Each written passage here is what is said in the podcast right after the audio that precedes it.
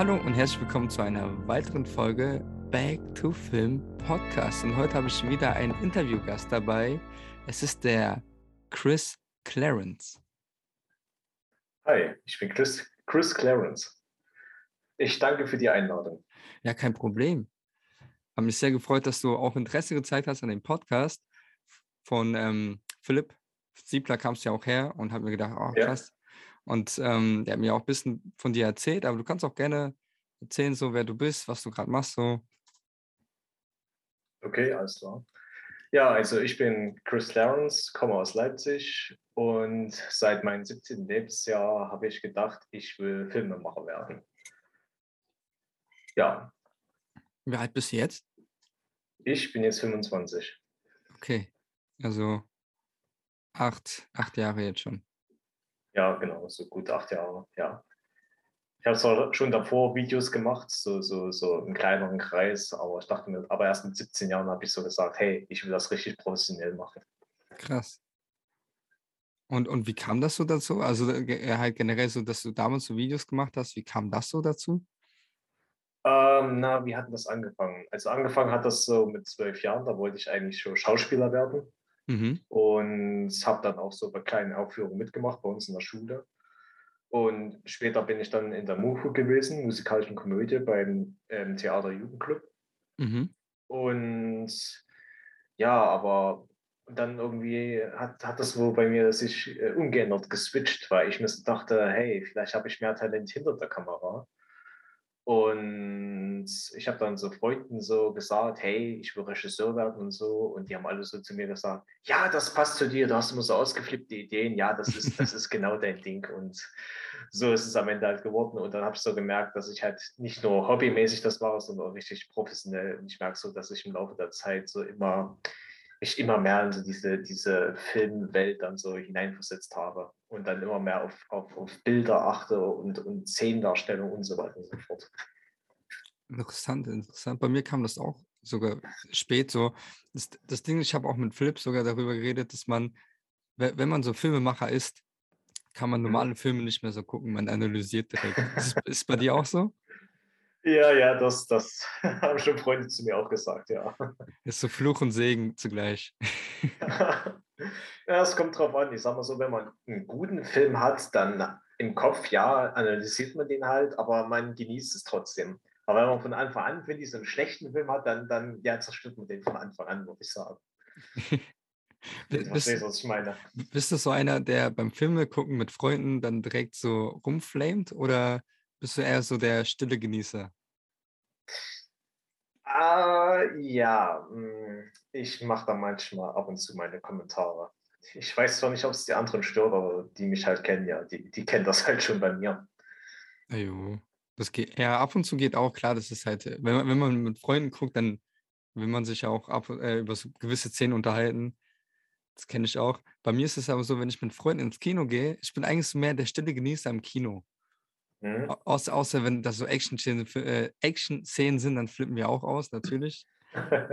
äh, ich habe manchmal so Freunde bei mir, die, es ist voll die geile Szene, voll, ich, ich passe richtig auf, auf einmal so, hey Dennis, äh, ist dir aufgefallen, dies und das, ich denke, ey, pst, hör auf.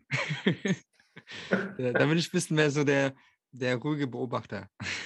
Mhm. Aber zu Hause bin ich auch mehr so der, äh, auch gerne was dazu sagt noch. Mhm. Ja, ja, ich, ich sag mal so, es kommt halt bei mir immer auf den Film drauf an. Ich finde das persönlich immer schlimmer mit meinem Vater, wenn ich mir den Film ansehe, weil der ist ja dieser absolute Realist und Physiker-Mensch. Ja, und okay. Da, ja, und da kommt immer sofort so, das geht nicht, das ist nicht möglich. Das ist also ganz schlimm, wenn du mit denen mal so einen Science-Fiction-Film oder Action-Film oh anguckst. Oh Gott. Da fängt ich fand lustig, an. ja, ich fand lustig, ich habe nämlich ähm, erst vor ein paar Wochen wir mit einem Kumpel den Film geguckt, Fast and Furious 9. Und bevor wir uns den Film angesehen haben, hat schon mein Kumpel zu mir gesagt, ja, ähm, da sind ein paar Szenen dabei, da wirst du dich jetzt bestimmt aufregen und mh, hm, ja. also, ich weiß nicht, wo man da anfangen soll, wo man da enden soll. Zum Beispiel, wo da so ein Panzer über so eine Holzbrücke fährt und dann siehst du so, wie alle äh, nach, wie das, die Brücke zusammenstürzt und du denkst einfach nur so beim Zusehen, ja, müssen die nicht allgemein schon abstürzen, dieser Riesenpanzer? Und in den Abgrund, aber nein. Das sind, das sind äh, Panzer-Titalseile. ja, genau, die vor 80 Jahren schon da waren, ja. Ja, genau, genau.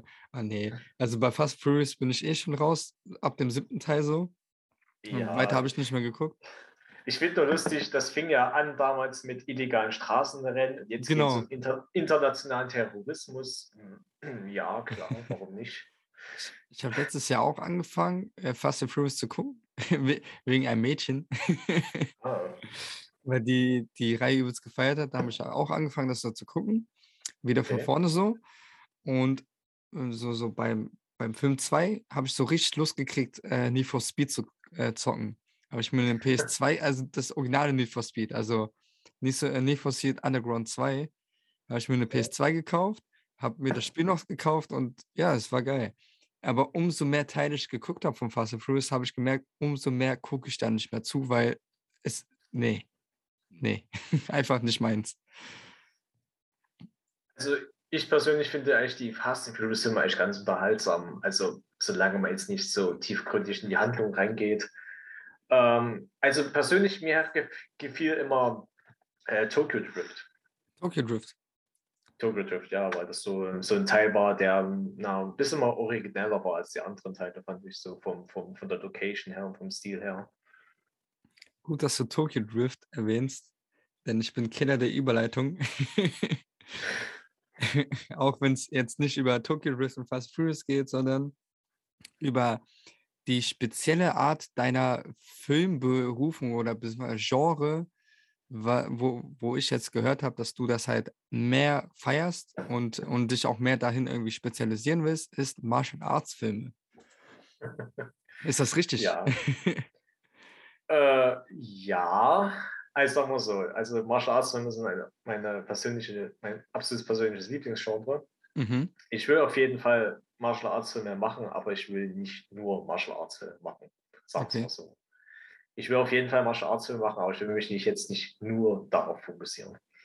Aber ich will versuchen, jeden Film eine Kampfszene reinzubringen.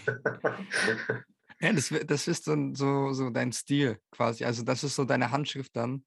Wie bei Tarantino die geilen Dialoge sind, sind dann bei dir die geilen Kampfszenen so. Genau, ich drehe dann Liebesfilme, die prügeln sich der Grundriss. ich würde das sogar feiern. Warum nicht? Warum nicht?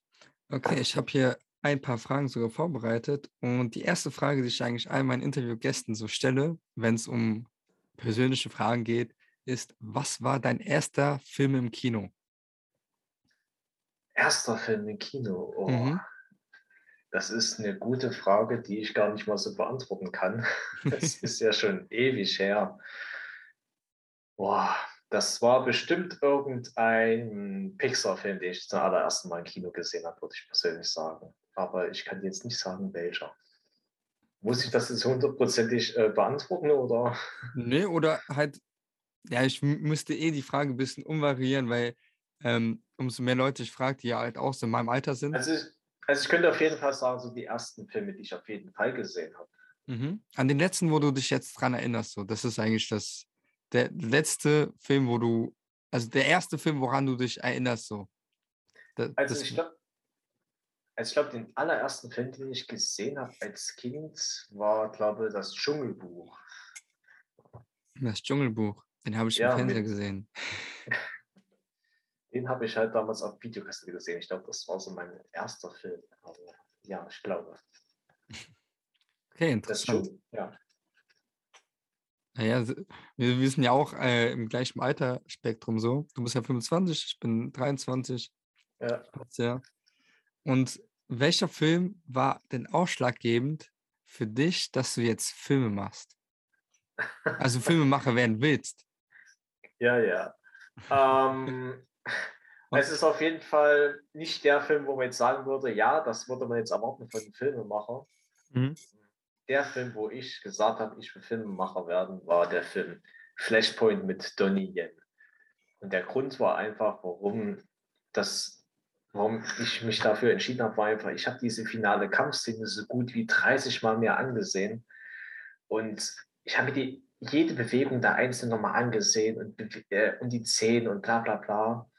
Dann dachte ich mir einfach nur so, hey, warum werde ich nicht Filme machen? Das ist bestimmt viel, viel aufregender und interessanter, als vor der Kamera irgendwelche Anweisungen zu befolgen. und so ist, es, so ist es halt irgendwie dazu gekommen, dass ich mich auch wirklich so professionell auch mit, mit dem Thema Film auseinandergesetzt habe. Wie alt warst du da? Wie alt war ich denn da? Na, da war ich so, so 17, glaube ich, ungefähr, ja. Ja, okay, okay. Interessant. Das war, also das heißt, du hast schon mit vor 17 angefangen, so Schauspiel zu machen? Wenn ich das jetzt genau. so richtig raus, rausgehört habe? Genau, also jetzt, jetzt nicht professionell, sondern eher so, so hobbymäßig. Ich wollte mhm. halt in die Richtung Schauspiel halt gehen.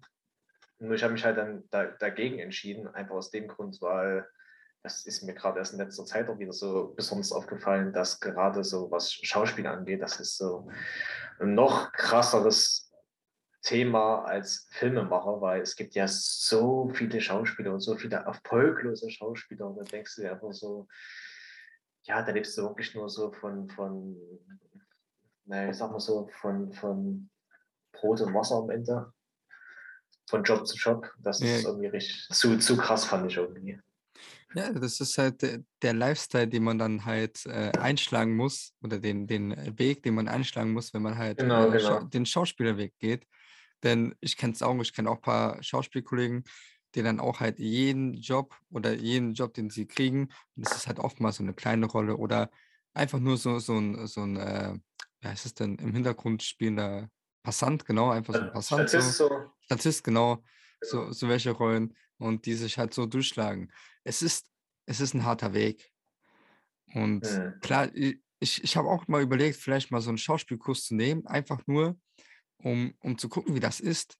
Ob, ob das halt auch so einen Vorteil bringt, weil ich habe auch schon öfter gehört, wenn man Regisseur sein möchte, dass es halt schon einen Vor Vorteil bringt, wenn man weiß, wie, wie so ein Schauspieler eigentlich, so wie die Arbeit da ist.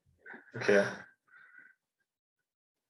Hat, hat das jetzt für dich auch so, so einen Vorteil mitgebracht, so, weil du der schon ein bisschen so Basics kennst für Schauspieler? Also, was mir aufgefallen ist, ist auf jeden Fall, dass ich mir viel, viel mehr Gedanken mache, so was diese, die Rollen und die Figuren angeht. Mhm. Dass ich mir da nicht nur einen Plan mache, okay, was ist der Name, was ist der Charakter, welche Charakter hat diese Figur, sondern auch so, so welche Bewegung macht diese Figur, wie spricht die Figur, sowas in der Richtung. Darüber mache ich mir dann auch so richtig Gedanken. Dass ich da nicht nur sage, ey, ja, hey, du bist jetzt eine verzweifelte Frau, sondern ey, ich beschreibe jetzt auch im Detail, wie sich diese verzweifelte Frau verhält, was ist ihre Vergangenheit, sowas in der Richtung halt. So Background-mäßig halt, so dass der Charakter genau. nicht nur, nur ein Charakter ist, sondern dass der Charakter auch lebt. Genau, genau. Dass ich nicht nur sage, du bist jetzt eine verzweifelte Frau, sondern nein, du bist jetzt die verzweifelte Frau, du hast drei Kinder, dein Mann hat dich verlassen, du lebst jetzt von Hartz IV, sowas halt in Richtung. Also, also dass der Schauspieler halt mehr Ankerpunkte hat, um, um sich halt mehr in diese Rolle zu vertiefen. Genau, genau, genau. Okay, krass. Also so, so habe ich auch schon gedacht. Also äh, ich habe ja auch mit ähm, Schauspielern zusammengearbeitet. Meine nächste Frage wäre, hast du schon äh, Filmreferenzen? Hast du schon einen Film gemacht, so einen Kurzfilm oder sonst irgendwas? Und, und halt, wie, wie bist du in diesem Game, also hier in, in der Arbeit hier so vertreten? Was hast du schon gemacht so? Also bisher habe ich nur größtenteils so für Studium ähm, so, so, so Kurzvideos gemacht, die so mhm. drei Minuten lang sind. Das längste, was ich bisher gemacht habe, ist ein zehn Minuten langes Abschlussprojekt für einen Kameraassistenten. Das war so mein längstes bisher. Mhm. Ansonsten habe ich noch mal ab und zu ein paar Musikvideos gemacht für irgendjemanden. Jetzt nichts wirklich Spektakuläres in dem Sinne. Aber wo ich jetzt gerade dabei bin, ich will ein großes Projekt im Mai machen, was ich schon seit August letzten Jahres äh, geplant habe. Mhm. Bin auch jetzt immer noch in Vorbereitung. Aber bisher habe ich schon alles so gut wie geplant. Ich habe schon Casting gemacht für die Hauptrolle, für die Nebenrollen. Location Scouting habe ich schon gemacht. Ich habe auch schon genug wegen Finanzierung. Und ich, Skript habe ich auch schon geschrieben, Storyboard habe ich auch schon gezeichnet, also ist komplett vorbereitet eigentlich schon alles. Krass. Es fehlen, immer, es fehlen immer noch so kleine Details, so wie, okay, es fehlt noch ein Gegenstand für den Film, aber ansonsten ist so gut wie alles geplant. Ja, krass. Ich, ich kenne das ja auch selber. Ich will auch, äh, habe auch so ganz viele Projekte äh, will auch so eine äh, Kurzserie machen und man, man unterschätzt irgendwie die Arbeit. Also ich selber habe es unterschätzt. Ja, ja, da geht manchmal so mehr Geld äh, in das Projekt rein, als man so im Vorhinein so gedacht hat. Ja, nicht nur das Geld, sondern auch die, die Zeit, der Aufwand. Ja, ja, das auch, ja, das auch. Deswegen, weil, weil mein, wir haben so einen Kurzfilm gemacht. Also meinen ersten eigenen Kurzfilm mit meinem Kollegen, wir sind durch, durch den Wald gelaufen und ich hatte äh, so eine 50 mm äh, äh, Canon-Objektiv von meinem Kollegen ausgeliehen. Wir haben so Fotos gemacht und dann so, ey, das sieht so geil aus, lass doch irgendwas drehen, so am Wochenende. Da haben wir sowas gedreht. Wir haben den ganzen Sonntag nur für drei Minuten, also am Ende für drei Minuten haben wir den ganzen Sonntag, äh, Sonntag so verbracht. Das kenne ich, das kenne ich, ja. Und, und, und dann zeige ich das meinem Kollegen und der so, boah, also der hat es gefeiert. Auf jeden Fall, ich habe dann sogar seine, seine Erwartungen, er hat seine Erwartungen sehr hoch gesetzt und ich habe sie trotzdem übertroffen, was mich selbst so, sogar gefreut hat. Aber am Ende so drei Minuten und wir waren über sechs Stunden draußen. da kann ich dir eine, eine, lustige Geschichte erzählen zu dem Thema, was auch mhm. mit, mit, Martial, mit Martial Arts zu tun hat. Ähm, das war ein Kurs vom Kameramann mhm. und ich wollte unbedingt meine eigene choreografierte Kampfszene machen. Und das Projekt hatte zuerst den Titel Extreme Jogger. Und da ging es einfach bloß darum, dass halt eine Joggerin durch den Park rennt nachts, aber joggt und dann fällt die auf einmal über eine Leiche und dann steht auf einmal vorher dieser Killer und sie rennt weg und am Ende äh, kommt es dazu, dass sie halt nicht vor dem wegrennen kann, sondern muss gegen den Typen kämpfen. Und ja, bei dem Projekt ist so gut wie alles schiefgelaufen, was schieflaufen äh, ging, äh, ähm, gehen konnte. Ich hatte zuerst einen Gimbal gehabt und der Gimbal hat nicht funktioniert am ersten Tag. An dem zweiten Tag habe ich die Location gewechselt und da war das Problem an der Location, dass da nur Leute, also dass wir da teilweise eine halbe Stunde nicht drehen konnten, weil immer wieder Leute durch den Durchgang gekommen sind und lauter solche Dinge. Ich kenn's. Dann war die Kampfszene vielleicht gerade mal so 40 Prozent von dem, was ich eigentlich äh, machen wollte. Und dann mhm. habe ich mir spontan, da dachte ich so, scheiße, was machst denn du jetzt? Da habe ich spontan aus dieser, dieser Kampfszene eine Drogengeschichte gemacht. das geht immer, das geht immer ja, ist was ganz anderes draus geworden, aber sogar äh, kreativer, würde ich sagen, als die eigentliche Idee von dem Video. Ähm, we weißt du, welches ähm, Mut oder beziehungsweise so, so das passende Tier ist für so welche Situation? Das Chamäleon. Egal welche Situation ist, man passt sich an. Mhm. Das ist, das ist eigentlich, ich mache ja auch nebenbei Musikvideos und mhm. das, bei uns läuft es eigentlich oft so, alles schief. Und wir müssen einfach improvisieren. Und ja, ja. ja das Chameleon passt immer. und ich kenn's, ich kenn's, wenn die Leute durchlaufen und so gucken so, hey, was machen die da? Weil wir hatten, wir hatten eine Gaspistole, hatten wir am Set, also wo wir unseren ersten äh, eigenen Film, Kurzfilm da gedreht haben. Und die Leute haben alle so voll komisch geguckt, so, ja. Martin, hast gesehen, die haben eine Kanone. also mir fällt immer auf, wenn so Leute mich beobachten, wenn wir so drehen, dass die immer ziemlich interessiert sind, neugierig. Nicht im Negativen, eher so im Positiven halt. Ja, ja, klar. Also die, die, das ist ja auch für die was Neues. Also das sieht man ja auch nicht allen Tage so. ja, weil ich immer so denke, dass da bestimmt welche sind, die so sagen, oh, die Jugend von heute, keine Hobbys oder irgendwie sowas in der Richtung. Aber nee, sind eher positiv. Ja, das ist cool. Das ist cool. Auf jeden Fall. Okay. Kannst du mir sagen, wie aufwendig so ein Martial Arts, also so eine Choreografie ist. ist wie, wie, wie läuft das ab so? We, we, weißt du das? Kannst du es mir doch sagen, oder? ja, also ich muss das mal im Vorfeld sagen, ich bin so ein ziemlicher Amateur. Ich selber bin jetzt nicht dieser große Kampfsportler in dem Sinne. Mhm. Ich sehe mir das zwar immer gerne an, versuche das zu imitieren, aber ich habe bisher bloß ähm, das zweimal wirklich versucht umzusetzen. Mhm.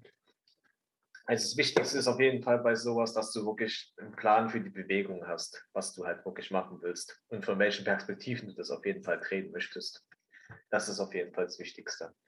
Und natürlich auch, dass du Leute hast, die das natürlich auch können von Bewegung her. Die dann auch so, sagen wir mal, so schön dynamische Bewegungen machen und nicht so aussehen wie, als wenn die tun, so tun würden, als wenn die sich gegenseitig so schlagen würden. Mhm. Also, dass es halt authentisch aussieht. Genau, dass es halt authentisch aussieht. Weil, weil, weil was ich kenne, sind halt diese Behind-the-Scenes-Sachen und mhm. die dann halt auch so auf Matten trainieren, halt so Choreografien. Also es ist ja quasi wie ein Tanz. Also ein Kampf mhm. ist ja am Ende wie so ein Tanz. Ja, ist ja genauso wie ein Tanz, ja. Ist auf jeden Fall mal wichtig, dass man im Vorfeld, dass man auf jeden Fall immer eine Bewegung im Kopf hat, was, was kommt das, welcher Schlag kommt als äh, erstes, wann fällt die Person um, wie fällt sie um, sowas halt. Mhm. So, so, es ist halt wie ähm, das Skript lernen. Man muss, man muss genau. ja wissen, wann ist mein Einsatz an dieser Passage. Wenn, wenn der, wenn der, mein Kollege gegenüber sagt, Mann, ich habe einen scheiß Tag, dann musst du ja wissen, was du antwortest. So. Genau, genau. So quasi ist das dann. Kann man sich so, das so vorstellen? Ja, ähm, kennst du zufälligerweise äh, Jackie Chan, My Stunts? Meist, äh, nee. Das ist ein Video von Jackie Chan, das kann ich dir auf jeden Fall empfehlen. Da erzählt er, wie er die Action-Szenen macht. Und da hat er zum Beispiel erzählt, dass die mal Laute von sich geben am Set. Also wenn der sagt so, ah, dass dann zum Beispiel weiß, okay, jetzt komme ich und äh, schlag ihn von der Seite, sowas in der Richtung und uh, da kommt der andere und tritt dann zu, sowas in der Richtung halt. Okay, krass. Und das Krasse ist ja auch, ähm, Jackie Chan ist ja auch so ein absoluter Perfektionist, was so Kampfchoreografie angeht. Also das, was Danny Kubrick mit Bildern ist, ist halt äh, Jackie Chan mit, mit, mit Bewegungen. Mhm. Selbst wenn, wenn, wenn ein Schlag ähm, nicht perfekt ist, muss die ganze Szene nochmal wiederholt werden. Also das ist, das ist, wow. Okay, krass. Okay, krass. Das ist halt wirklich so auf Perfektionismus pur. Ja, also ja. Ich, kann, ich kann dir das Video nur empfehlen. Ich glaube, das gibt es sogar auf YouTube, aber es ist wow. check, check, check the Charm My, my Stunts, oder was? Genau, ja. Okay, interessant. Denn ich bin, ich bin, was Martial Arts Filme... Ja. Also okay, erzähl. Erzähl noch, du warst noch nicht fertig. Ich wollte nur sagen, der erzählt auch so ein paar Geheimnisse, was so Hongkong-Filme allgemein angeht, wie die ihre Stunts machen im Vergleich zu der USA halt.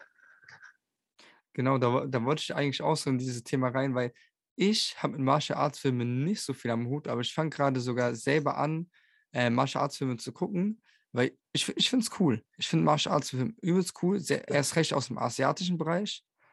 Ähm, ja, Hongkong ist am besten, das kann ich jetzt schon sagen. Deswegen, und ähm, so viele Filme habe ich gar nicht gesehen. Du hast mir so ein paar empfohlen. Äh, hast auch gesagt, du hast fünf, fünf Stück mitgebracht, die du empfehlen kannst. Habe ich das richtig ja, verstanden? Genau, genau. ich habe mir fünf aufgeschrieben, ja. Genau. Und ah, jetzt habe ich einfach diesen Faden verloren. Einfach den Faden verloren. Vielleicht fangen wir einfach so an. Ähm, wie wäre es, wenn du einfach welche empfehlen könntest. Genau, vielleicht wollte ich darauf hinaus. Ich habe es gerade vergessen. Kennst du das? also ich habe mir fünf äh, Martial Arts Filme notiert, wo ich mir denke, ja, die sollte man sich mal unbedingt mal angesehen haben als Fan von diesem Genre. Mhm. So. Okay. Den, den ersten, den ich mir notiert habe, da habe ich eine ganze Weile überlegt, was für einen Film nehme ich da? Und da habe ich mich entschieden für Mr. Nice Guy mit Jackie Chan. Und der Grund, warum ich mich für diesen Film entschieden habe, äh, war einfach, weil ich mir dachte, dass Mr. Nice Guy so ein absolut typischer äh, Jackie Chan-Film ist. Also da spielt äh, Jackie Chan irgend so einen professionellen Fernsehkoch. Oder besser gesagt, Jackie Chan spielt sich selbst, dass er, dass er halt kochen kann. und, ja, und da kommt dann halt wieder in solche übertriebenen, aber lustigen ähm, Situationen. Und ich weiß nicht, ob du es wusstest, aber der Jackie Chan ist ja ein großer Fan von diesen alten Stummfilmen mit hier Charlie Chaplin, Buster Keaton und sowas. Okay. Da, siehst ja auch viele Referenzen zu diesen Filmen. Und das gibt es in Mr. Nice Guy. Also das Highlight in diesem Film ist die Szene mit auf der Baustelle. Die ist genial. Ich, ich will da nicht viel dazu sagen, weil man muss sie unbedingt gesehen haben. Okay, Mr. Nice Guy von Jackie Chan mit Jackie Chan. Ist das, äh, ist das richtig? Nee. Es, es, Samu Hung. Genau, das ist der Regisseur. Dazu wollte ich auch noch was sagen. Samu Hung ist, äh, die, also Samu Hung und Jackie Chan waren beide zusammen auch in, der, in derselben Peking-Oper, also haben dieselbe Ausbildung gemacht. Mhm. das Coole ist an Samu Hung, dass der, das ist ein richtig dicker, kräftiger Typ. Ich sehe es also gerade. So, so, wie ähm, ähm, Kevin James hier von King of Queens, weißt du, wie ich meine? Den Duck. Ja, genau so ein Typ ist der, so ein dicker Typ halt. Nur, dass der unglaublich sportlich ist, genauso wie Jackie Chan. Obwohl er halt so ein kräftiger Typ ist. Ne? Das ist krass. Na gut, mittlerweile ist er bestimmt ist auch schon im Alter gekommen, aber früher, vor, vor, vor 30 Jahren, da war es noch wow. sehe gerade, der ist 70 geworden im äh, Januar. 70? Ja, 70. Krass.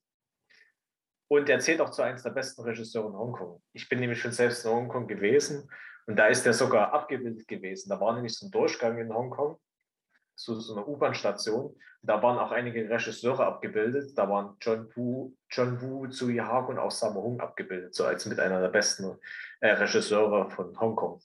Oh, krass. Hat so einen kleinen. Ja? Weil ich sehe gerade, der hat auch äh, Ip Man gemacht. Ip Man 1 Ip und 2 hat. Also er war für die Choreografie zuständig. Und mhm. im zweiten hat er sogar mitgespielt. Da war der irgend so ein Meister von, weiß ich nicht, welcher äh, Kampfsport auch, aber der hat dann gegen äh, Ip Man noch gekämpft am Ende des Films. Okay. So. Äh, und er hat sogar einen, einen kleinen Gastauftritt in Mr. Nice Guy. Der ist also ein Fahrradkurier, der dann ständig in ja, irgendwelche Situationen gerät, in die er halt nicht geraten sollte. Also er spielt in seinem eigenen Film so mit als Cameo. Ich mag genau, sowas. So ja. Ich mag sowas. Ich bin, ich bin Fan davon. Von Cameo-Auftritten oder? Ja, ja, ja, wenn, wenn der äh, eigene Regisseur kurz im Film auftaucht, so als Easter Egg quasi so in Anführungsstrichen, ja, das, das, mag ich. Alter, dieser alte Alfred Hitchcock oder so. Ja, ich, ich mag das, weil, keine Ahnung, das hat so, ich mag das einfach. Hat so, so eine gewisse Bindung zum Film so. Was ich auch cool finde, ist bei Mr. Nice Guy, dass der Schurke wird gespielt von Richard Norton. Ich weiß nicht, ob du den kennst. Richard Norton sagt mir sogar was. Der ist ähm, Kampfsportler und unter anderem halt auch Schauspieler. Und das Krasse ist an den Typen, der hat, hat so ein absolutes Charisma, ein sehr charismatischer Typ und kann auch richtig gut kämpfen.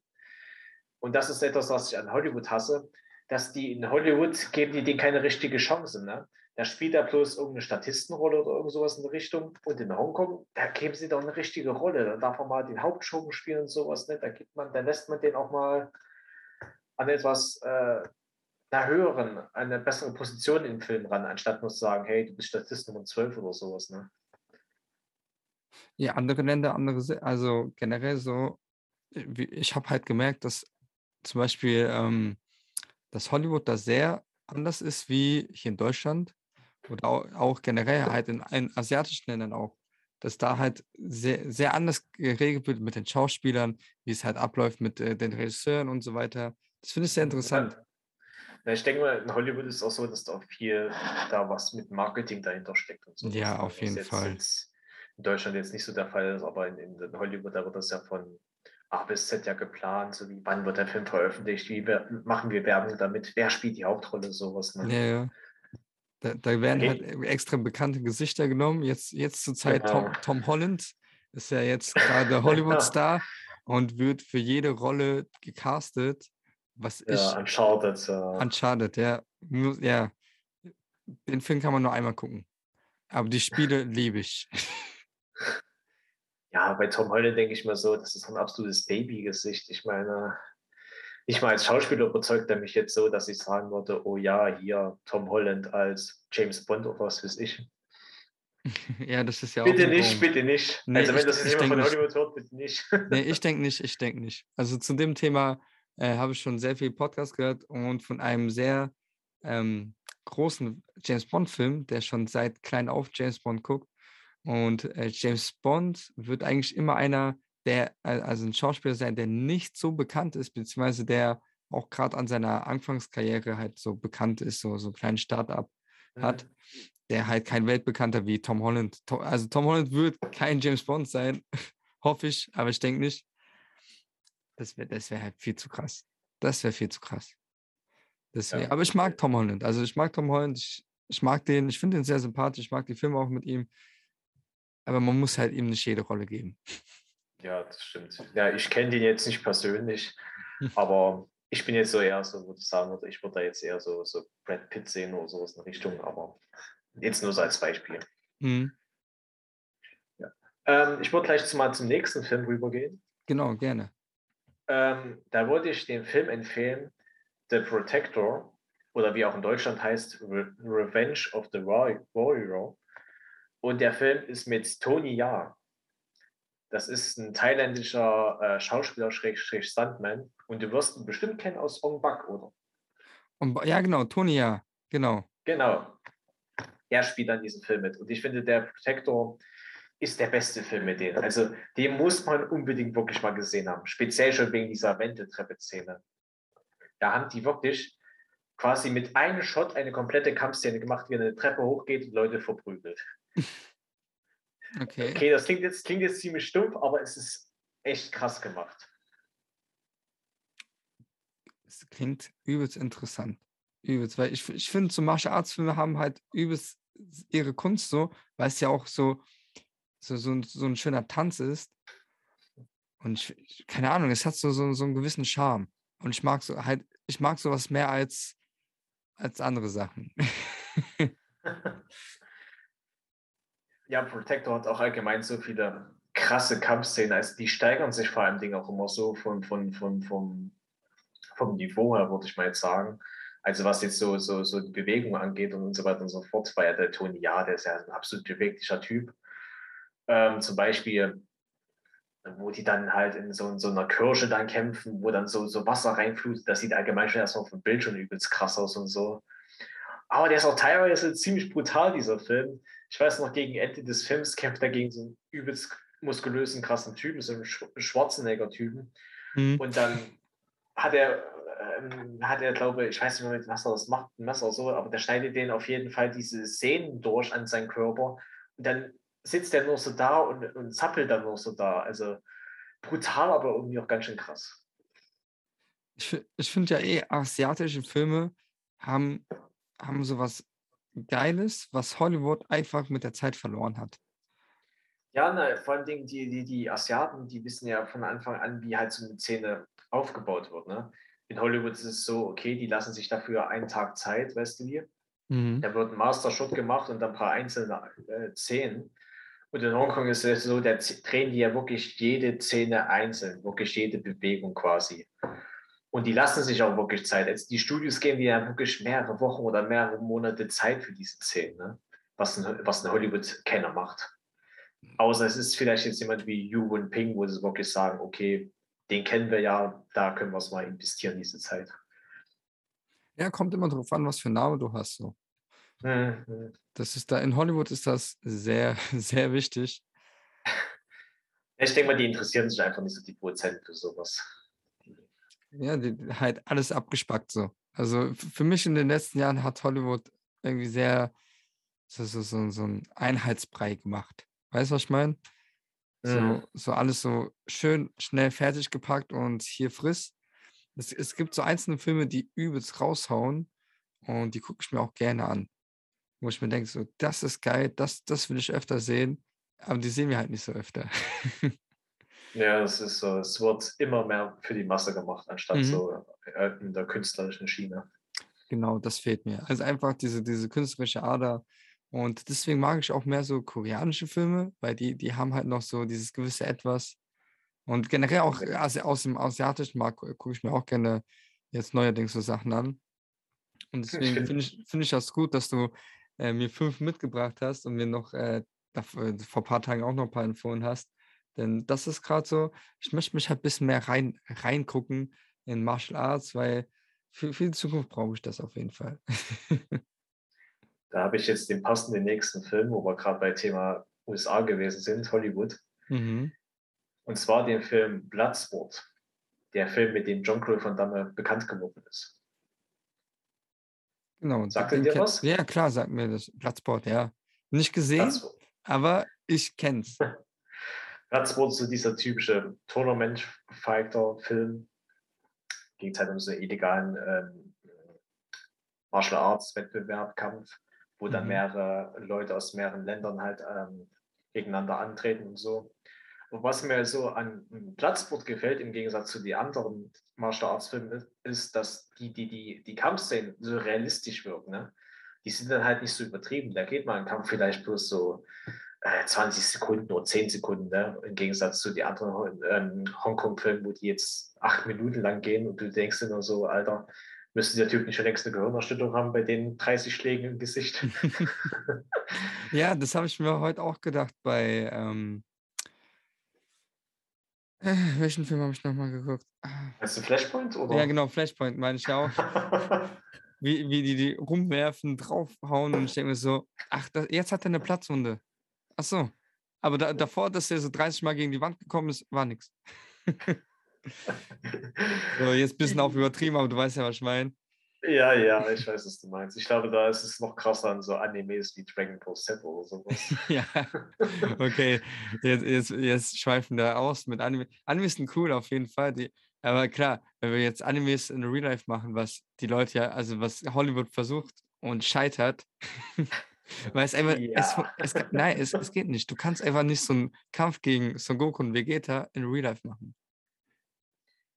Nein. Ja, schon, aber ich denke mal, in, in Animationsform wirkt das noch anders als ja. mit echten Menschen. Ja, ich sag mal, kommt drauf an, wer es macht und wie es halt rüberkommt.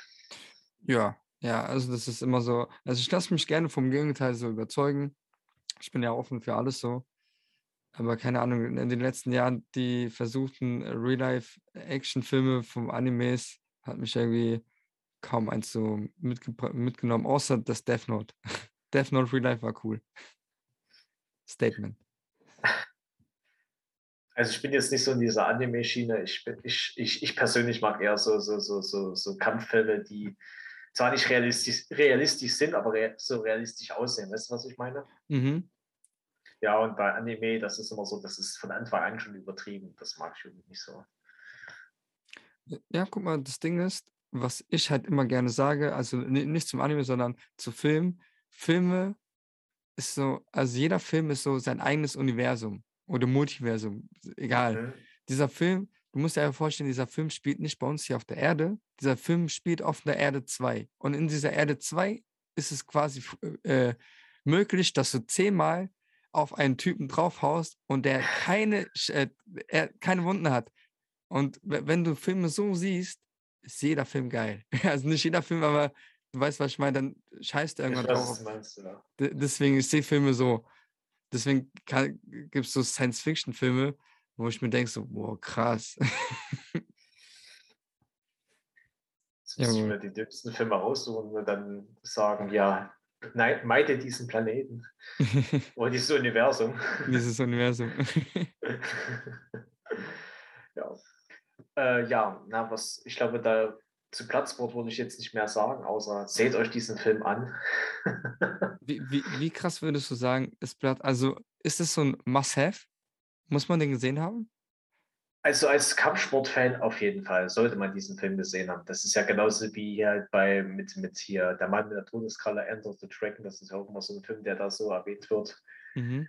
Nur ich persönlich würde mehr, mehr ähm, Platzsport empfehlen, weil der nach meiner Meinung eher, nach eher so realistischer wirkt. Bodenständiger, sagen wir es mal so, von den Kampfszenen her. Mhm.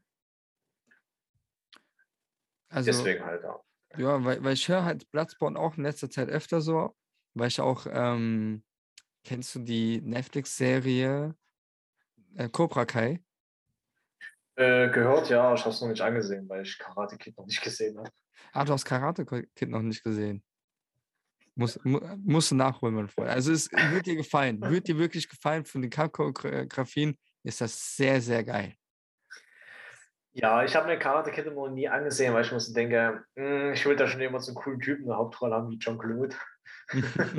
Und nicht so ein Bubi.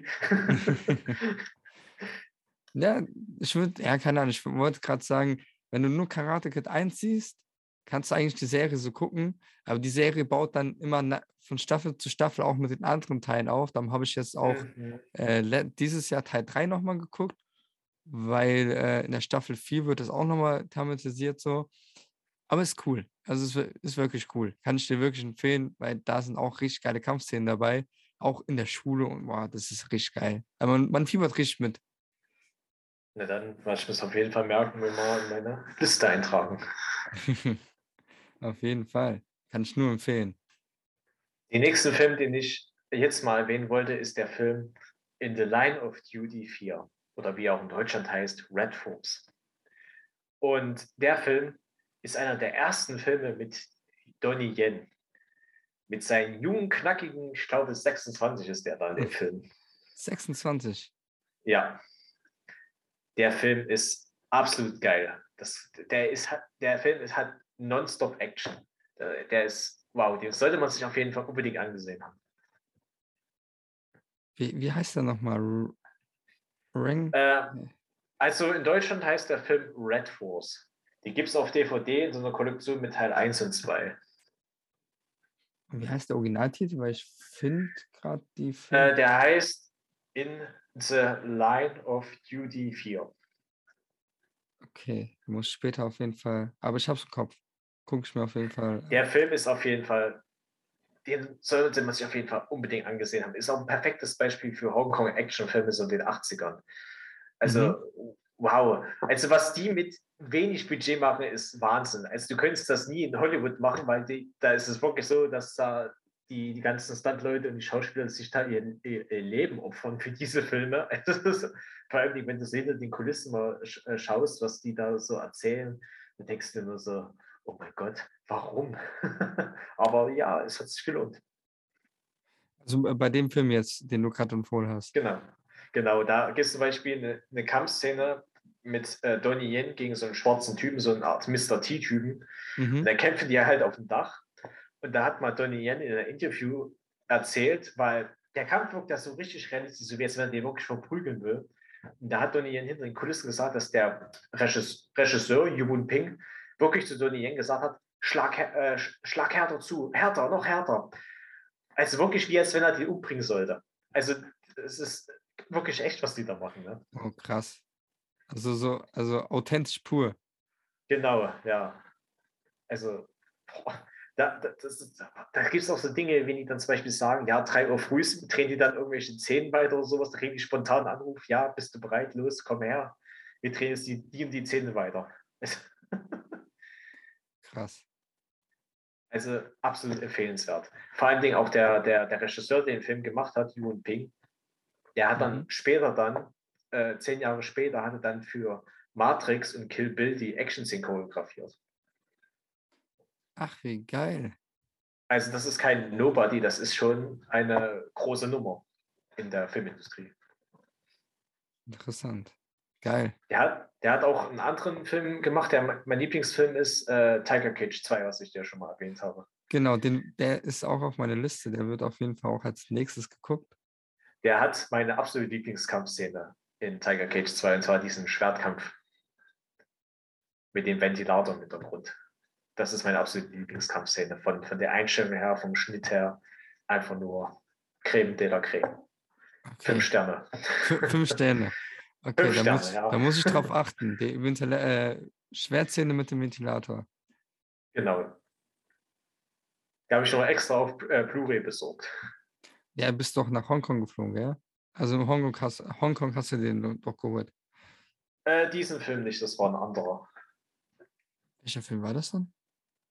War das. In Hongkong? Ja. Äh, in Hongkong habe ich mir einen Film ausgeholt äh, von Don Yen, wo er Regie geführt hat, den es auch in Hongkong gibt.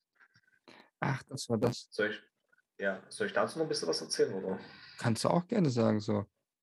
Ja, und zwar, Don Yen hat so Ende der 90er so gesagt, er möchte jetzt Filmemacher werden. Und da war einer der Filme, die er da gemacht hat, war mit seiner eigenen Produktionsfirma der Film Ballistic Kiss. Und Ballistic Kiss würde ich so bezeichnen als so eine Low-Budget-Version von Leon der Profi. Okay. Und der Film wird von so vielen Leuten so zerrissen, also so richtig runtergemacht. Aber ich, ich denke mir immer so, wenn ich diesen Film sehe, so von Filmmensch zu Filmmensch, merkst du so richtig, was für eine Leidenschaft in diesem Film steckt. Also das ist nicht nur eine billige Kopie, sondern der ist wirklich mit, mit, mit, mit Hingabe gemacht. Das gefällt mir halt so an diesem Film. Man merkt halt so, der, der Regisseur hat das halt mit Liebe gemacht und so. Genau, man merkt okay. halt, der auch erzählt, der hatte ja kaum noch Geld für diesen Film, weswegen er ihn selbst schneiden musste und noch zu Ende drehen musste und solche Geschichten. Und dann hat er noch so tragische Geschichten erzählt, wie durch diesen Film ist eine Produktionsfirma pleite gegangen und musste involvent machen, äh, also wie sagt man involvent? Insolvent. Insolvent. Insolvent, genau. Und hat dann erzählt, dass also dachte quasi, dieser, dieser Film war für die Katz, weil wo er im Kino rauskam in Hongkong, hat er so gut wie nichts eingespielt. Und dann war es ein kleiner Lichtblick, als er erzählt hat, dass der, dieser Film nominiert wurde in Japan als ähm, bester Nachwuchsregisseur, also Donnie Yen für diesen Film. Ah, krass. Da hat er so gesagt, da musste er so ein bisschen heulen. ja, klar, ist so eine Ehre. Also, ja. ist doch geil. Ja, und leider ist dieser Film, äh, den kennt eigentlich so gut wie niemand. Ich habe ihn wirklich nur mal geholt, weil ich so Donnie Yen-Fan bin. Ich dachte mir so, hey, wenn ich schon Fan bin, dann schaue ich mir doch mal einen Film von ihm an, wo er selbst Regie geführt hat. Und das war wirklich so ein Film, der, sich, der sich gelohnt hat. Der Film hat auch einen wundervollen äh, Soundtrack, was man gar nicht erwarten würde. Von wem ist der Soundtrack? Ist das von jemandem Bekanntes oder? Äh, also ich habe nur gelesen von irgendeiner Japanerin, halt so mehr so klassische Musik, aber halt mhm. wirklich sehr schön. Man kann es sogar auf äh, YouTube anhören. Aber mir hat der Soundtrack halt gefallen. Also es ist so ein kleiner, kleiner Schatz, kannst du sagen, zu diesem Film. Okay, so, so ein kleines, äh, so ein Geheim, äh, Geheimtipp. Genau, genau so in der Art. Weil den Film kennt so gut wie niemand und der Film ist so in Vergessenheit geraten. Ich denke immer so, für einen Film, wo so viel Herzblut dahinter steckt, äh, sollte man sich den Film trotzdem ansehen, so als Fan von Denis Ja, klar. Es ist stark, dass du da noch, äh, du bist ja nicht extra nur wegen dem Film dahin geflogen, sondern Nein, äh, hast ja auch dort Urlaub gemacht und äh, die, genau. die Kultur feierst du ja auch. Mhm. Ich habe sogar die Location besucht. Äh, Im Platzwort gibt es eine bekannte Szene, wo äh, Verdammt so einen Spagat macht, wo dann so die, die, die Skyline von Hongkong sieht. Dort mhm. bin ich gewesen. Ich wollte da unbedingt auch hingehen, meinen Spagat machen. Äh, aber das Problem war nur, dass da, also dieses, dieses Pavillon war ganz schön besetzt, da konnte ich leider nicht so nah ran. Ah ja, okay. Also ist so, so ein oft besuchter Platz quasi. Genau, ich weiß nicht, ob es so populär ist oder ob das so populär ist wegen dem Film. Weiß man, weiß man nie, gell? Weiß man nie. Wäre interessant mal zu hören, wenn die sagen würden, ja, es ist wegen dem Film so beliebt. ja, das, das würde mich ja auch selber so freuen als Filmmacher, wenn Leute dahin gehen nur, äh, es gibt ja ähm, von Breaking Bad, gibt es ja diese Stadt, wo, wo er, also Albuquerque ja wirklich und auch wo, wo das Haus ist. Da fahren ja jedes Jahr immer so ein paar Fans dahin, um einfach dieses Haus zu sehen. Ist aber auch, ist auch krass so. Ist es das, wo die Pizza auf dem Dach ist? Ja, genau, genau. ist die immer noch dort? Man weiß es nicht, man munkelt. aber das war auch nur so ein äh, One-Taker. Das war beim ersten Mal, kam Pizza direkt hoch. Echt? Ja, die haben das oft, oft geübt so davor, glaube ich, war das so. Und dann äh, beim ersten Mal hat es dann geklappt vor der Kamera. Ah, krass. So ein Ding cool. war das, glaube ich, genau. Okay. Jetzt wollte ich noch den, den letzten Film erwähnen. Genau. Ähm, das ist jetzt ein bisschen kurioser Film, aber ich wollte ihn einfach aus einem bestimmten Grund mal erwähnen. Und zwar, er ist auch so ein total unbekannter Film, der heißt äh, War City 2 Red Heat Conspiracy. Und das ist halt so ein Low-Budget ähm, Actionfilm aus Hongkong. Aber der Grund, also der Grund, warum ich diesen Film einfach erwähnen möchte, ist, weil trotz seines niedrigen Budgets sind die Action-Szenen richtig gut gemacht. Weil sie halt von Anfang an wissen, hey, ich weiß, wie man diese Action-Szenen schneidet. Wie heißt der War City War City 2. Also du findest kaum was. Auf YouTube kannst du diesen Film komplett angucken auf Englisch. Ähm, der Film ist von Philip K.O. Philip K.O. ist ein ähm, Stuntman und Schauspieler aus Hongkong. Der hat größtenteils für Shaw Brothers und Golden Harvest gearbeitet, also die großen Filmstudios in Hongkong. Mhm, Shaw Brothers sagt mir sogar was. Ja, also das sind die beiden größten Filmstudios in Hongkong. Mhm. Die gibt es schon eine Weile nicht mehr. Ähm, jedenfalls, der hat dann für diese Filme meistens so die Schurken gespielt, auch im Jackie Chan-Film. Und der hat dann ab und zu mal Regisseur, war mal Regisseur für irgendwelche Low-Budget-Filme. Aber also der, das ist halt so ein Mann, wo du merkst, der hat Erfahrung, der weiß ganz genau, hey, ich habe hier nicht viel Geld, aber ich weiß, wie man eine Action-Szene macht. Der Film ist nicht gut, das will ich gleich von Anfang an mal sagen, aber die Action-Szenen sind halt trotz seines niedrigen Budgets gut gemacht. Das wollte ich halt einfach mal erwähnen. Ja, also ich, ich finde sowas auch, das, das braucht Talent. Das braucht auch Eier mit wenig Budget. Trotzdem halt sowas zu machen, finde ich immer so eine Meisterklasse. Wenn man nichts hat und trotzdem so sowas Geiles raushaut, genau. ist das sehr, also ich respektiere sowas von vornherein. Übel. Deswegen wollte ich den Film halt erwähnen, für, hier, für die Leute draußen, die eine eigene Action-Szene machen wollen, ihre eigene Nachbarschaft. Seht euch solche Filme an, dann wisst ihr, wie ihr sowas machen könnt. ja, interessant. Ähm, diesen, diesen Film gibt es auch in Deutschland auf Videokassette umgeschnitten, auf, mhm. DVD, auf DVD leider nur geschnitten. Aber ich habe gehört, dass dieser Film demnächst wieder auf DVD erscheinen soll, also auch ungeschnitten. Okay. Und dadurch, weil das sehr so ein Low-Budget-Schrumpsfilm ist, kann man diesen Film sogar schon zum Neupreis, glaube ich, für 3,50 Euro dann holen. Bei denk, Amazon, glaube ich, gell? Dann. Ja, da bei Amazon dann. Also ich denke mal so, wenn man den mal beim Mediamarkt sieht oder sowas, dann kann man sich auf jeden Fall mal den Film mitnehmen. Ja, gibt es bestimmt dann so Sonderpreise, so die äh, zwei Filme, äh, ja genau, genau, zwei Filme für, für den Preis von einem so. So genau. ist das dann. Bitte kaufen Sie den Film fünfmal, wir wollen, sie, wir wollen ihn loswerden. Ja, genau. so ein Ding ist das dann. Äh, alle Filme, die du jetzt erwähnt hast, sind auch äh, in der, ich wollte gerade Videobeschreibung sagen, aber in der Podcast-Show Notes. Da könnt ihr alles nachgucken. Da wollte ich dich auch noch fragen, soll ich noch was von dir verlinken? Hast du, also das wäre meine nächste Frage, hast du ähm, in Zukunft irgendwelche Projekte, wo man dich auch finden kann? Beziehungsweise wo, wo man auch mit, mit dir irgendwie Kontakt aufnehmen kann? Ähm, also ich bin da in Planung im Mai für ein großes Projekt, wie gesagt, aber das mhm. ist erstmal, das soll erstmal ein Pitch werden für einen großen Spielfilm. Mhm. Wenn der dann groß rauskommt, dann will ich auf jeden Fall dafür Werbung machen. Ansonsten können mich die Leute auf jeden Fall gerne äh, über Instagram kontaktieren, wenn sie wollen. Äh, das ist dann auch in den Show Notes. Muss mir noch alles schicken. Gerne, ja. Ich heiße dann auf Instagram zusammengeschrieben Chris Terrence 2. Ja, die 1 gibt es wahrscheinlich schon. 2. so wie War City 2. genau. Chris Clarence 2, Red Heat Conspiracy. Jetzt neu im Handel.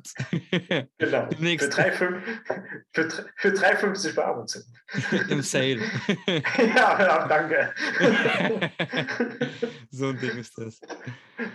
Okay, interessant, dass du uns jetzt hier noch fünf geile ähm, Martial Arts Filme mitgebracht hast. Auf jeden Fall werde ich mir die auch angucken. Also Bloodsport war, glaube ich, auch schon eh in meiner Watchlist drin. Du ähm, auf jeden Fall mal sehen, ja. Genau, ist halt so ein Klassiker, auch generell wegen Jean-Claude Van Damme. Deswegen, mhm. das ist ja auch äh, ein bekanntes Gesicht.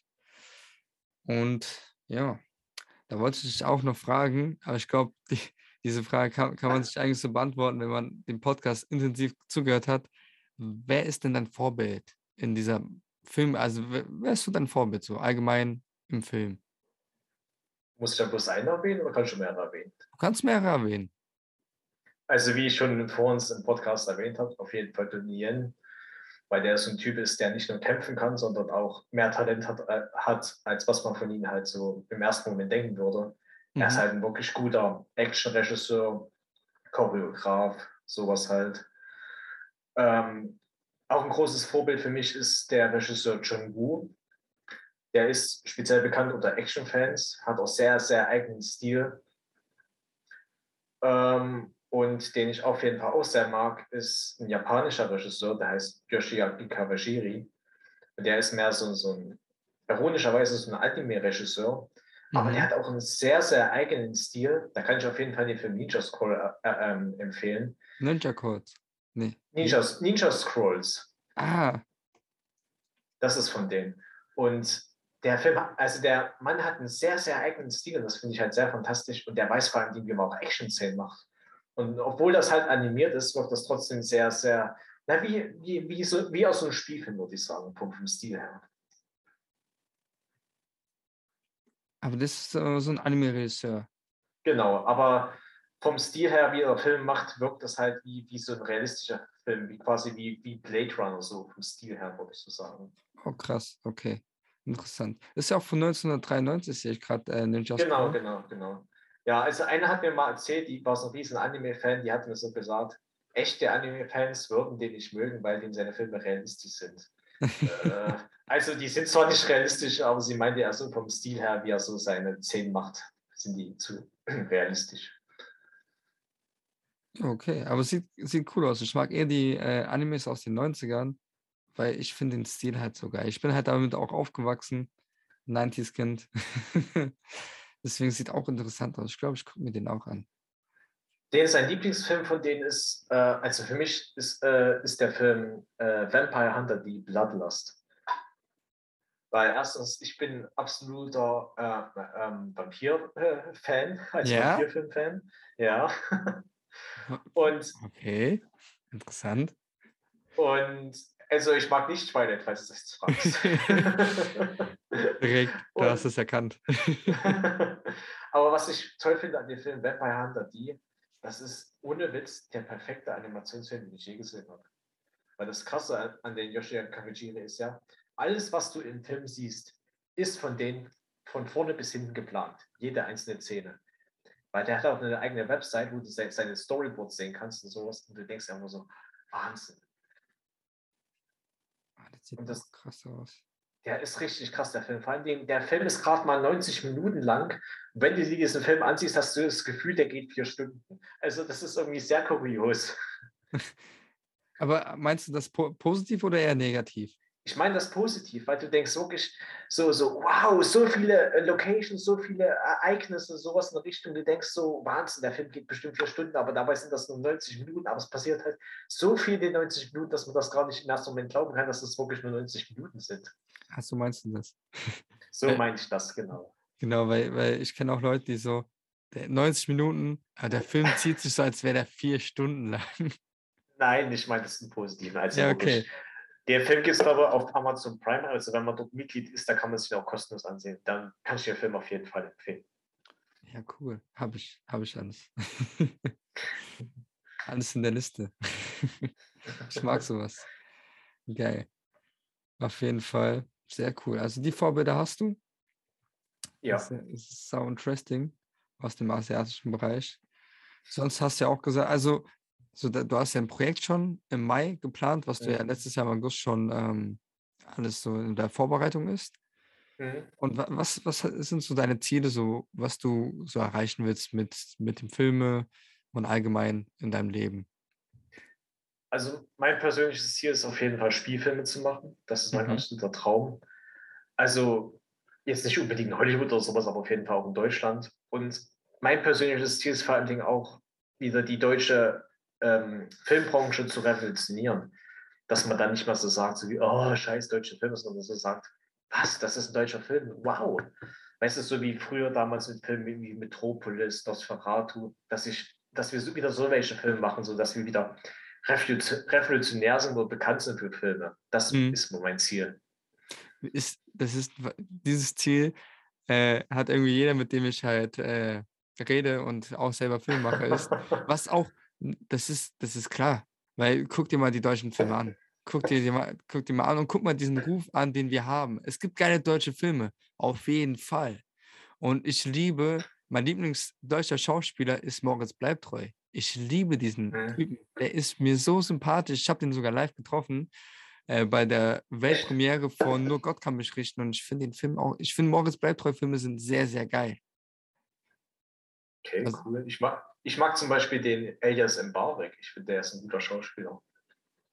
Ja, der ist aber halt jetzt so, so, so in dieser Schiene drin wie Till Schweiger und Matthias Schweighöfer. Obwohl, ich finde Elias Mbarek auch sehr cool. Ich fand ihn in Whom I sehr geil. Da, da spielt er quasi ein. Ja, ich kenne den Film schon. Kennst du, schon kennst mal Ja? Ja, ja. Genau. Ich, ja, ich finde den Film sehr cool. Ist auch ein geiler deutscher Film, aber vom Schweizer gedreht, der durch diesen Film die Tür nach Hollywood gekriegt hat. Mhm. Und deswegen, ja.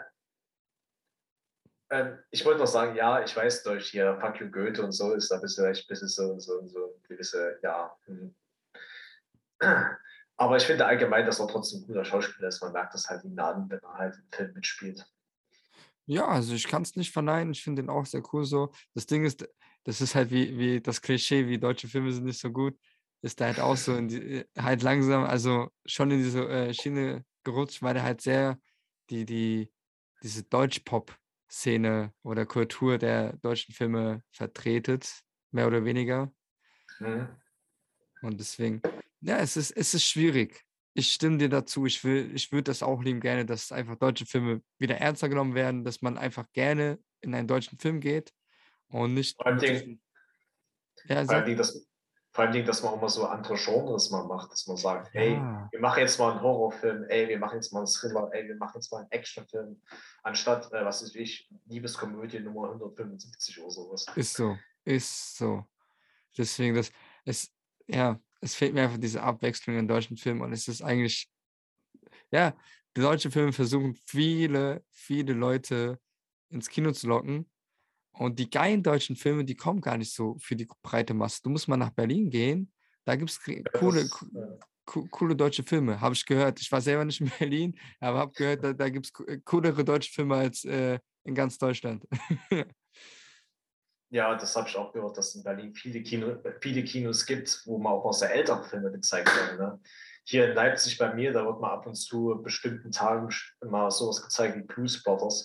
Und das war's dann mal. Ne? Dann wird das mal irgendwie am Donnerstag gezeigt, was ist ich, so ab 16 Uhr wo du so denkst, ja toll, da arbeitest du oder irgendwie sowas. Und dann wird es nie wieder gezeigt. Das finde ich halt so blöd. Ja, das ist auch blöd, ja. Ähm, aber pro aber alter Film bei mir im Kino, also bei mir hier in der Stadt, kommt im Oktober einer meiner Lieblingsfilme von Quentin Tarantino, Reservoir Dogs, in den Kinos. Ah, ich muss ehrlich sagen, Reservoir Dogs mag ich irgendwie nicht so von Tarantino. Echt? Ich, ich ja, kann mich einfach nicht entscheiden zwischen Pipe Fish und Reservoir Dogs. Also ich liebe diese Filme beide übel und ich habe, glaube ich, Reservoir Dogs auch schon zehnmal gesehen. Na, bei Reservoir Dogs war es einfach so, dass, äh, ja, die Geschichte war einfach nur so, ja, da sind Verräter und die bringen sich alle nacheinander um. Die feiere ich. Also ich, also ich finde die Dialoge halt so klassisch und die, okay, die Anfangssequenz okay, ja. und die Anfangssequenz dieses Filmes ist für mich auch meiner Meinung nach einer der geilsten Anfangssequenzen in der Filmgeschichte so.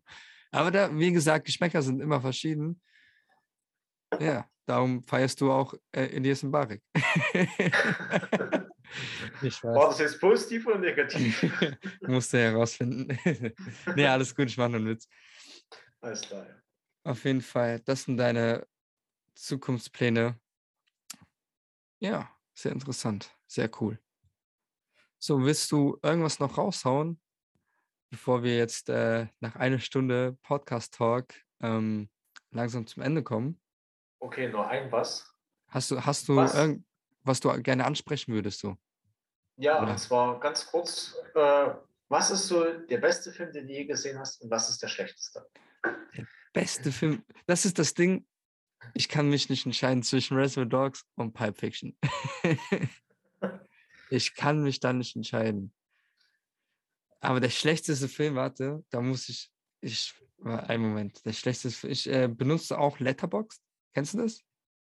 Ja, ja, da habe ich mich mal angemeldet, ja, ich kenne das. Deswegen, ich äh, notiere mir eigentlich alle Filme dort und äh, mit Bewertungen und so weiter. Und ich bin eigentlich sogar ein sehr harter Kritiker, wenn es um sowas geht. Und da muss ich echt gerade ähm, gucken. Aber du kannst mir gerne sagen, was dein Lieblingsfilm ist und was dein, also der schlechteste Film ist, den du findest so. Also, wenn ich mich jetzt entscheiden müsste für den besten aller Zeiten, für mich jetzt, würde ich mhm. spontan sagen, der Film Spartacus von äh, Stanley Kubrick. Spartacus. Spartacus, der kommt meistens zur Osterzeit im Fernsehen. Das ist für mich so der absolute Klassiker, also von, von der Geschichte her von Dialogen her, auch von, von, von emotionalen her, von, von, der, von, von Szenenaufbau her, einfach nur, sollte man unbedingt gesehen haben. Es ist natürlich jetzt ein Film, wenn man sich jetzt ansieht, merkst du auf jeden Fall an, dass es jetzt kein Film ist, der in 2007 oder so gedreht wurde. Du merkst schon an, dass der so Anfang der 60er oder so gedreht wurde. Aber er ist einfach unglaublich interessant. So dieser, dieser, diese, die Sklaven, die gegen das Römische Reich dann kämpfen. Also absolut interessanter Film. Vor allen Dingen das Ende, das dann so, so dieses tragische Ende noch kommt, wo dann hier Spartacus gekreuzigt wird. Oh, so wie Jesus. Ja so, ja, so in der Richtung, ja. Plus, dass Jesus noch so dieser Heilige war, wo die Leute um ihn herum standen. Aber Spartacus wird dann gekreuzigt, so wie als wenn das ein Nobody wäre. Okay, interessant. Ist auch ein Stanley äh, Kubrick-Film, ja? Genau, genau. Also Stanley Kubrick persönlich mag ihn jetzt nicht so, weil der hat ja jetzt nicht die volle Kontrolle gehabt, aber er war halt trotzdem Regisseur in diesem Film. Okay. Und was ist dein Hassfilm? Also den Film, den du gar nicht magst oder übel schlecht findest? Uff, da gibt es einige. Ja, bei mir, ich gucke auch gerade, es gibt sehr viele. Soll ich nur einen nehmen? Ja, nimm mal einen. Ich nehme auch gleich Also, einen. ich würde dann neben dem Film Daniel der Zauberer. Daniel der Zauberer. Ja, der ist von, also das ist mit Daniel Kübelberg. Kennst du den? Hm. DSDS, irgendwas da mal mitgemacht. DSDS. Ja, hat er mal mitgemacht. Ist es, ist es ein deutscher Film? Das ist ein deutscher Film. Okay, und, dann, und, dann nehme ich auch gleich einen deutschen Film. Also, äh, ich weiß nicht, was man zu dem Film sagen soll. Ist, also, der Film ist vom schlechtesten Regisseur, den ich kenne. Also, niemand toppt Uli Lommel. Niemand. Ohne Scheiß. Also, es, es gibt nur zwei Sorten von Uli Lommel. Also, ähm, also zwei Typen von die, diese Also, ach. da fängt schon an. Ja, da fängt also, schon an. Also, es ist entweder so, du sagst zu Uli Lommel, es ist der schlechteste Regisseur aller Zeiten, oder die anderen sagen, er ist Künstler. Es gibt nur die beiden. Das ist ja wie, also, wie Shia Malan, äh, ja, Shia, Shia Malan, wie heißt der nochmal? Aber der, der ist auch ein sehr umstrittener Regisseur, der hat Science gemacht, der hat äh, Unbreakable gemacht. Ach, Shyamalan. Ja, ich weiß, wen du meinst, ja. Genau. Äh, Shyamalan, Shyamalan, der ist ein guter Regisseur, auch wenn er so ziemlich so, okay, ist ein paar Filme gemacht, wo man jetzt nicht so unbedingt sagen würde, das waren jetzt Meisterwerke oder sowas in der Richtung, aber er ist trotzdem ein guter Regisseur. Aber Uli Lommel, der hat über 50 Filme, äh, ich glaube über 30 oder 50 Filme gemacht und da ist nicht einer Film dabei, wo du sagst, hey, tolles Lebenswerk. Also ich würde seine Filme beschreiben wie, wie Pornofilme, bloß ohne Sex. Von, von der Qualität her. Was? Oh nein. Doch. Noch ein doch. Grund, noch ein Grund, nicht zu gucken. Nicht empfehlenswert. Das Lustigste ist ja, in jedem seiner Filme spielt das sogar selber mit. Ja, ich mag sowas. Ich mag, also das, das rechne ich immer Leuten, also es ist ja nicht mal viel, es kann ja jeder Regisseur machen, aber ich mag es. Also es ist keine Ahnung. Das kommt auch, glaube ich, so daher, weil ich das von Tarantino auch so mag, dass er in seinen eigenen Filmen da mitgespielt hat, sei es in Pulp Fiction und in Reservoir Dogs. ja, bei Uli Lomme, das ist so ein Typ, ich habe so das Gefühl, dass der nichts gelernt hat in, in dem, was er halt macht. Das ist so ein Typ, der würde wahrscheinlich auf die Herdplatte fassen, oh heiß, und dann macht er das 20 Mal nochmal. äh, ja. Und der wird trotzdem finanziert so. Weißt du, er kriegt ja, trotzdem das Cash. Ja, also die, die, Filme sind sehr billig gemacht, offensichtlich, aber trotzdem. Das ist ja wie, als wenn du deinen Mechaniker bezahlst, dass der jedes Mal eine neue Delle in dein Auto rein äh, äh hier hämmert. okay, der Hass ist real. Der Hass ist real. Okay, dann habe ich jetzt auch einen deutschen Film. Mal gucken, okay, ob du den gespannt. kennst. Ich habe den damals über eine Ex-Freundin geguckt und habe einfach nichts verstanden. Also ich habe ein bisschen was verstanden, denn der Film heißt Tigermilch. Ein deutscher Film. Wie, wie heißt, wie heißt nochmal der ähm, Regisseur, den du gerade äh, erwähnt hast? Uli Lommel. Okay, weil hier geht es in Ute Willand. Wieland. Ute Wieland hat, war der Regisseur. Und dieser Film versucht alles und gleichzeitig nichts. Du guckst diesen Film in einem Moment geht es um das, in dem nächsten Moment wird es auf einmal ein äh, Krimi und im nächsten Moment wieder ein Teenie-Drama-Film, im anderen Moment auf einmal ein, äh, wie heißt es denn, äh, wird jemand ähm, aus dem Land geschmissen, also äh, kriegt, kriegt kein Visum und muss dann aus dem Land. Und ich, keine Ahnung, wer dieses Drehbuch gemacht hat, wer einfach gedacht, ich, da, dieser Film ist einfach schlecht. Der ist einfach schlecht vom, vom Drehbuch, vom, vom Regie, wie, wie die Leute reagieren. Er ist, er ist komisch. Ist der aktuell der Film? 2017. Okay, weil ich habe glaube was von denen gehört, aber ich kann nicht mehr dazu sagen. Das, das, keine Ahnung, ganz, ganz dubioser Film. Wenn ich einen deutschen Film nehmen würde, dann erwähne ich den. Sonst habe ich auch viel, aber bei mir sind auch viele deutsche Filme, die unten sind. Das ist das Ding so. Ich habe hier Kartoffelsalat ist bei mir auch hier in der Liste drin. Und Home Video. Home Video ist auch so ein Ding. Deswegen ganz crazy. Ganz, ganz crazy. Salat habe ich nie gesehen, weil ich irgendwie nur Negatives über den Film gehört habe. ist so ein Trash-Film halt, der absichtlich Trash-Film, wo auch Otto äh, Walkes selber mit, ja. äh, mit äh, Produzent war. Also der hat selber, glaube ich, lass mich lügen, eine Million äh, Dollar da, äh, Euro rein investiert oder eine halbe Million oder eine vierte Million. Und ja, ja, der Film hat bestimmt trotzdem Umsatz gemacht, auch wenn er so schlecht sein soll. Ja, also, also auf jeden Fall hat er sogar eine Fortsetzung gemacht. Kartoffelsalat ja, 3. Ja, das war der Gag, haha. Ja, genau, das soll ja der Gag und es soll ein Musical noch sein und ich, keine Ahnung. Ich habe das bloß mal bei Amazon gesehen und muss sagen, was? Eine Fortsetzung? das ist das Ding so, keine Ahnung. Ich kann, deswegen so, kann man einfach deutsche Filme nicht so ernst nehmen. Obwohl es auch richtig gute deutsche Filme gibt. Das richtig stimmt, gute. Das stimmt. Ja, und, die sind uns leider eher unbekannt. Ne? Ja, oder ähm, es, es gibt äh, Lola Rent. Kennst du Lola Rent? Ja, habe ich mal gesehen vor, weiß nicht, gefühlt zehn Jahren oder vielleicht sind es sogar zehn Jahre. Der Film ist sehr schlecht von der Qualität gealtert, aber der Inhalt dieser Story ist so gut und so revolutionär für das deutsche Kino. Also ja. meiner Meinung nach, der ist verdammt gut. Lola Rent Oder so, geil. Gab es sogar bei Simpsons, ne? Haben sie da so eine kleine Hommage gemacht. Ja, das weiß ich gar nicht. Ja, doch. Wo dann Lisa irgendwie von Schule zu Schule rennt. Mit, den, mit drei Abteilen so immer wieder Recap-mäßig. Ja, so eine Art. ich wollte mal so einen Film machen, wo ich mich um die komplette deutsche Filmindustrie lustig mache. Vielleicht mache ich das mal. so, also ein Film, der richtig schlecht ist, mit Absicht, einfach um den Leuten mal so wie so einen Spiegel zu zeigen. So wie, ja, es ist scheiße, aber das sind deutsche Filme. Das deutsche Filme. Das ist das, was ihr produziert, Deutschland.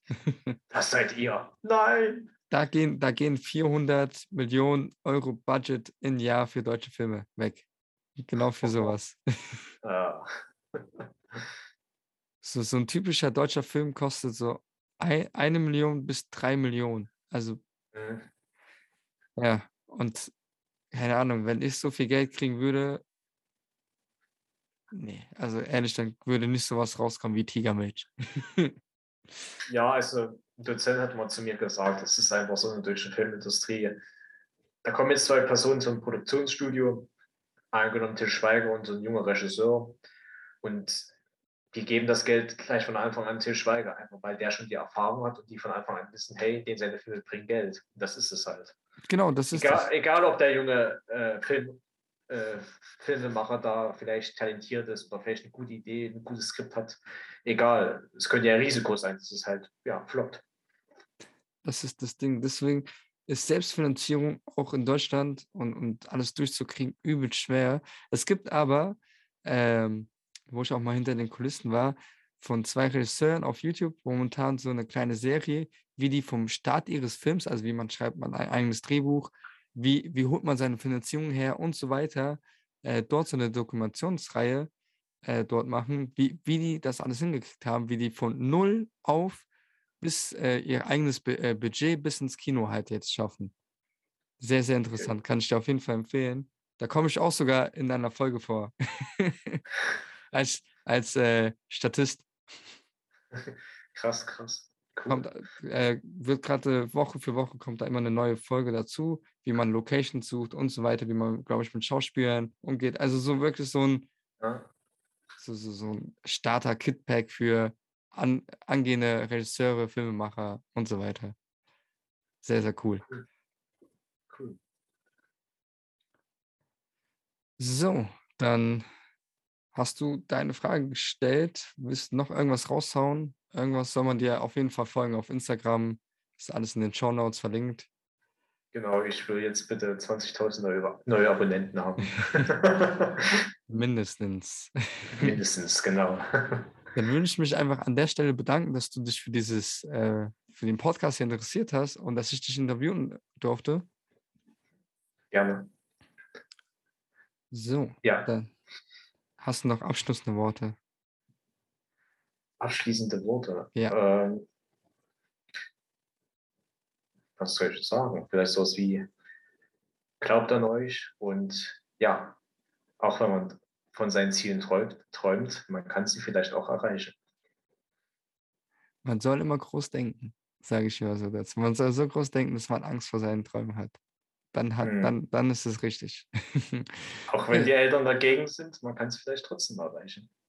So, so sieht es aus. Man, braucht, man muss einfach nur so eine große Willenskraft haben. Alles klar. Dann würde ich einfach sagen, wir hören uns in einem neuen Podcast. Mach's gut, Chris. Und ciao, Leute.